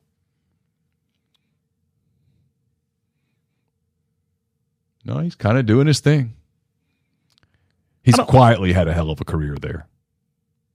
He's never had a lot around him, but he's had a hell of a career there. I don't blame Dan Lanning today because he's not going to face Colorado again. They're going like it, it's what difference does it make? Beat him up, got his players, whatever. Talk to his recruits, talk to Mm-hmm. whatever. I got no problem with what Lanning did today. I feel like there's a butt coming. No, no, no. no just people Oh. talking about it. I mean, a lot of people going, ah, yeah, no, no, no, No, no, it's his job to win games. yeah, no. Great quote. They're here for clicks. We're here for wins. This story's not. This this game's not played in Hollywood. This game's played on the grass. I mean, yeah, Deion's talked a lot. And he gave all the credit in the world and was he catch fine that? after the game. He did catch it, yes. Might be 13-3 here. Is it offensive pass interference? I don't know. Oh, they're saying incomplete. I thought he called it. I couldn't tell. Okay. Bad pod, I know, but It's fine. Whatever. At this point, It's the way those work. oh, did did South Alabama lose? To who? They played uh Central Michigan. Oh, really? Is Michael Wayne still there? Yes. Okay. Not a bad program. No, no, not bad at all. Yeah. Has it? Uh, uh, yeah. Uh, I don't. I just I couldn't tell there. Let's see. Definitely interference. Ball is. I think that's, That's a, a catch. I think that's a catch. I think that's a touchdown. We're watching Arkansas number 17. I don't know who it is. Uh, catching a ball into the end zone, it appears. Broden is his name. He's got a foot down, got a knee down, And I think he rolls over with the ball and the intact. ball is still in his hand. That's a touchdown. Yeah, I think so too. Definitely has foot in. Definitely has knee in. So it's a matter of was the ball still moving when he turned? But it can be moving the- as long as you foot. have control of it. Foot is in, knee is in. I think I, I, would rule that a catch. I think I would too. Definitely interference. Foot, knee. And then continuation, but you have it. I think that's a touchdown. He takes his other hand and touches it, and I maybe think that's okay. Maybe that's going to let it. By rule, that should be fine. Uh, Austin, thank you for the super chat. He says, Thank you for giving us a place to hang out after that disappointment. Much love to you guys. Uh, thanks for covering the school. I love, we appreciate you guys being here more than you know. So we appreciative to all of you. I hope we expressed that enough times because we, we do. Chase had a really good tweet this morning that expressed that, and I completely agree. Arkansas thinks it's a touchdown because they're going to go for two. They're already calling for the two point play. Yeah, I, I would. That's what I would call Here we go. touchdown. Yep. Thirteen. So twelve or fourteen to three here in a second. 48 seconds to go uh, in the first. Penn State trying to trick play. Doesn't work against my boys. No, sir. Uh, uh, Nope, nope, no, nope, no. nope, nope, nope. That Hawkeyes defense, baby. That's not how you win. Well, boy, what would okay? Let's while we have a minute, because we'll stop probably when these games go to the half. Or this game goes to the half. What would an Arkansas win over LSU do to next week's game here? For the record, I think LSU will come back and win the game, but let's just play it play it out. for It should give sake Ole of Miss every bit of oxygen imaginable, because then you're going, "Hey guys, just keep winning, and see if Bama will help us out because they are gettable, and see if somebody else gets them. Get LSU, Yeah, so you got them out of the way yeah. in theory. Now you got a big group of bulldogs down the road, but that's not today's problem. No, it's it's for down the road. You try to recover one week at a time. Yeah. And it's, hey, we got two home games in a row. LSU just lost to them last week. So beat both of them and you're there. Hey, A&M's got some quarterback issues. You start talking yourself into it. No, it, it's huge for Ole Miss because it's also deflating for LSU. LSU loses tonight, their national title hopes are done. So Oh, for sure, they're done. Yeah, no, no. it's it's September and it's over. His his his challenge in Baton Rouge is getting his guys to come back and play because hey, you're Now not going to go to Oxford. Yeah, I Mm. mean, you can still play for the SEC title, but you're not going to the national championship with two losses. Not in, not in this environment. and you're not going and you're not winning the West when you lose to Arkansas. You're just not. No, somebody no, else getting you to. Absolutely, an Arkansas team that just lost. So no, beat- no, no. Oh, Lane Kiffin should be begging for an Arkansas win right now. It would breathe life back into this thing. I would think so, Probably helps the Ole Miss fan base a little bit too. Hey, no, hey, it's cool. and it gives Arkansas a ton of confidence going into Texas A and M next week and makes that game Muddies that up. monster. Makes Yeah. that game a monster game. yeah, muddies that up. So ten points, forty-eight seconds to go. They here. just they just kicked it. By the way, they did not go for two. They were calling to yeah, that makes two. sense to me. You had nine, go to 10. 10 and eleven. That makes no sense. Yeah. Sometimes you try to stay on track and get 14, so you go, hey, we have two touchdowns. But like, screw it. Just get the point. Tomorrow, um, I don't know what the TV markets are. Uh, Saints Packers tomorrow, Chargers Vikings tomorrow, Colts Ravens tomorrow, Titans Browns, Falcons Lions, Texans Jags, Broncos Dolphins, Pats Jets. Is that the Metcalf kid that Ole Miss recruited for a while? Is that for uh, TJ? Ark- Arkansas? Is that I think that is, is that, he's Terrence's nephew? I think that's right. Okay. Yeah. That's what I thought. Bills DK's Commanders. DK's cousin. Correct. Yes. Panthers Seahawks, Cowboys Cardinals, and then your national games: Pittsburgh against the Raiders, and then mo- dual Monday night games this week. You got uh, Eagles at Bucks and Rams at Bengals. And that's Rams at Bengals with no Burrow. Uh, it sounds like no Burrow. Okay. LSU calling a timeout with 38 seconds to go, and they just got into Arkansas territory. Yeah, they've got all three timeouts. LSU's going to win this game.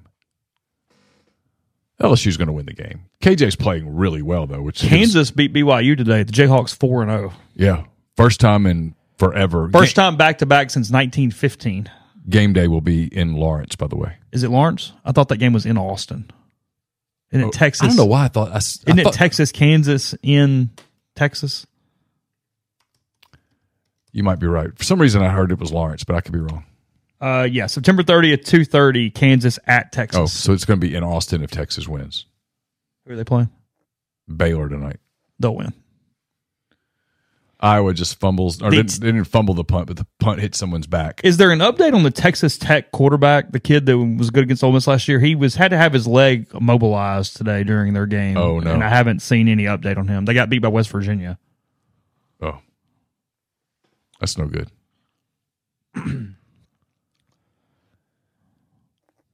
uh, let's see Caroline's picks and Greg's picks. Let's see. Caroline had um, Texas A and M. Greg had uh, Auburn. Yeah, touchdown LSU. They're just so explosive, man. So 13-10 at the half now. Caroline and Greg both had Kentucky. Caroline had Colorado. Greg had Oregon. They both had Utah. They got that right. Caroline had Alabama. Greg had Ole Miss. They both had Tennessee. Caroline has LSU in the Arkansas game. Greg has Arkansas. Caroline has Washington State. I don't know. So she's doing pretty good. She's off. She's having a pretty good week. I know it's back to back weeks for game day or big noon kickoff. There are two now. Um, I wouldn't. I know Kansas is an awesome story. That's not where I would go. I would go to Durham if Notre Dame wins tonight. Yeah, I think I would too.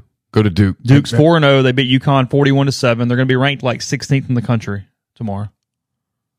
Haven't done that in forever. I'd go to Durham. Yeah.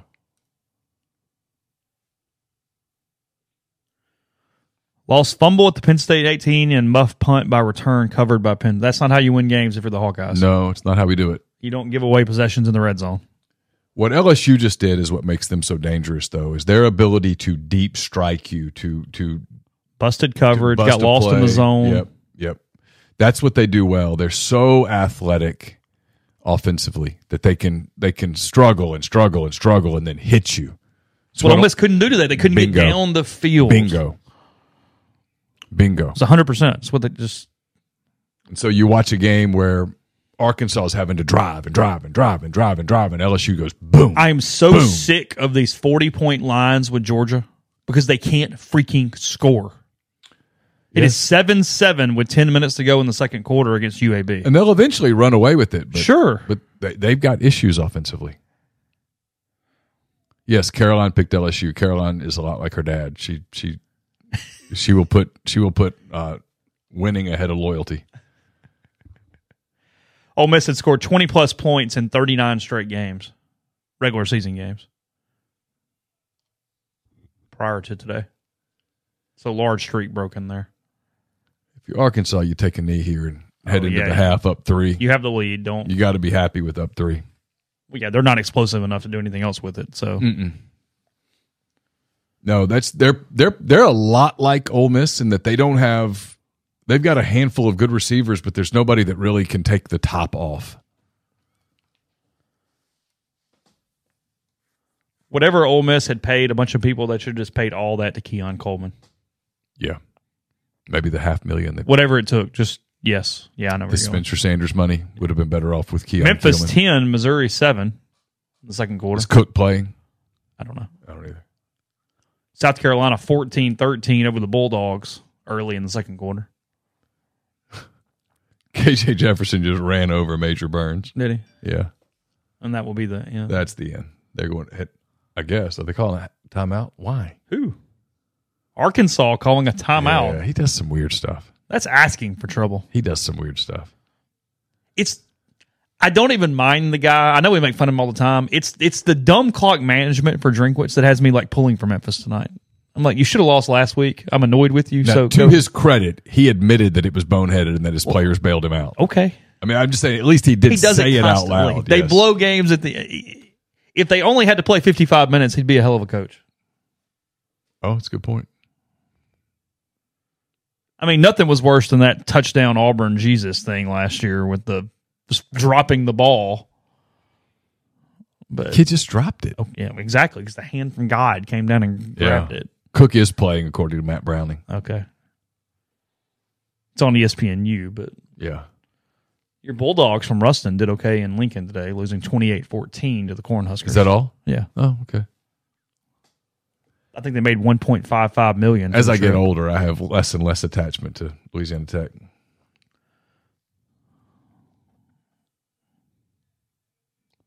Gotta wonder what in the world they're doing. because they're going to get a Hail Mary here with 5 seconds to go. I mean, I guess. I'm worried that Sounds like a way to get somebody hurt. that's what I was going to say. If I were them, I'd be worried that I was about to get my quarterback hurt. because he's just running around playing backyard football at that point. Well, and he's just so big that sometimes he sets himself up to get really hit. He's had a hell of a career. He has. He's had a really good career. He's a, he's a, he was a kid that came to Ole Miss a lot for camps. Talked to him a lot. They wanted to, Longo wanted to put him at tight end. Yeah. He insisted he was a quarterback, and I think he's proven he was right. sure. Yeah. He's not great, but See, there you go. So you get your quarterback hit. and he almost fumbled. Well, he did fumble, but he landed on top of it. Yeah. Just stop. Yeah, it's just dumb. Don't be an idiot.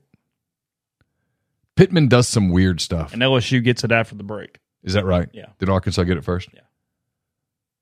Yeah, because that could have easily been a scoop and score. So 13 10. Razorbacks over the Tigers at halftime, and then the Nittany Lions 3 0 on Iowa with 11.54 to go, second quarter. Barn burner there in Happy Valley tonight. Penn State driving to put it away here in the second. Brian Ferentz currently 11 points over his uh, season average to what is needed. Yeah. The drive for 350 or whatever it is. I will say this as we wrap up 325. It's one game. Yeah. But the lesson from tonight might be what you just said a minute ago, which is if you're going to be portal dependent, you're going to have to be more efficient with how you spend your money. Yeah. Spencer Sanders isn't playing. Whatever those six figures are, they are not helping. He threw one pass today because Yeah. the helmet came off. It was one for one. So very efficient, but one pass. It's a lot of money that could have gone to other things. A wide out, a linebacker, defensive end, whatever. And again, it's the this is I'm setting up the week. And it's nothing against him. I thought he ran really hard today. I thought given his opportunities, he had a good game. But the NFL has shown you should a running back be the most expensive player on your team? No.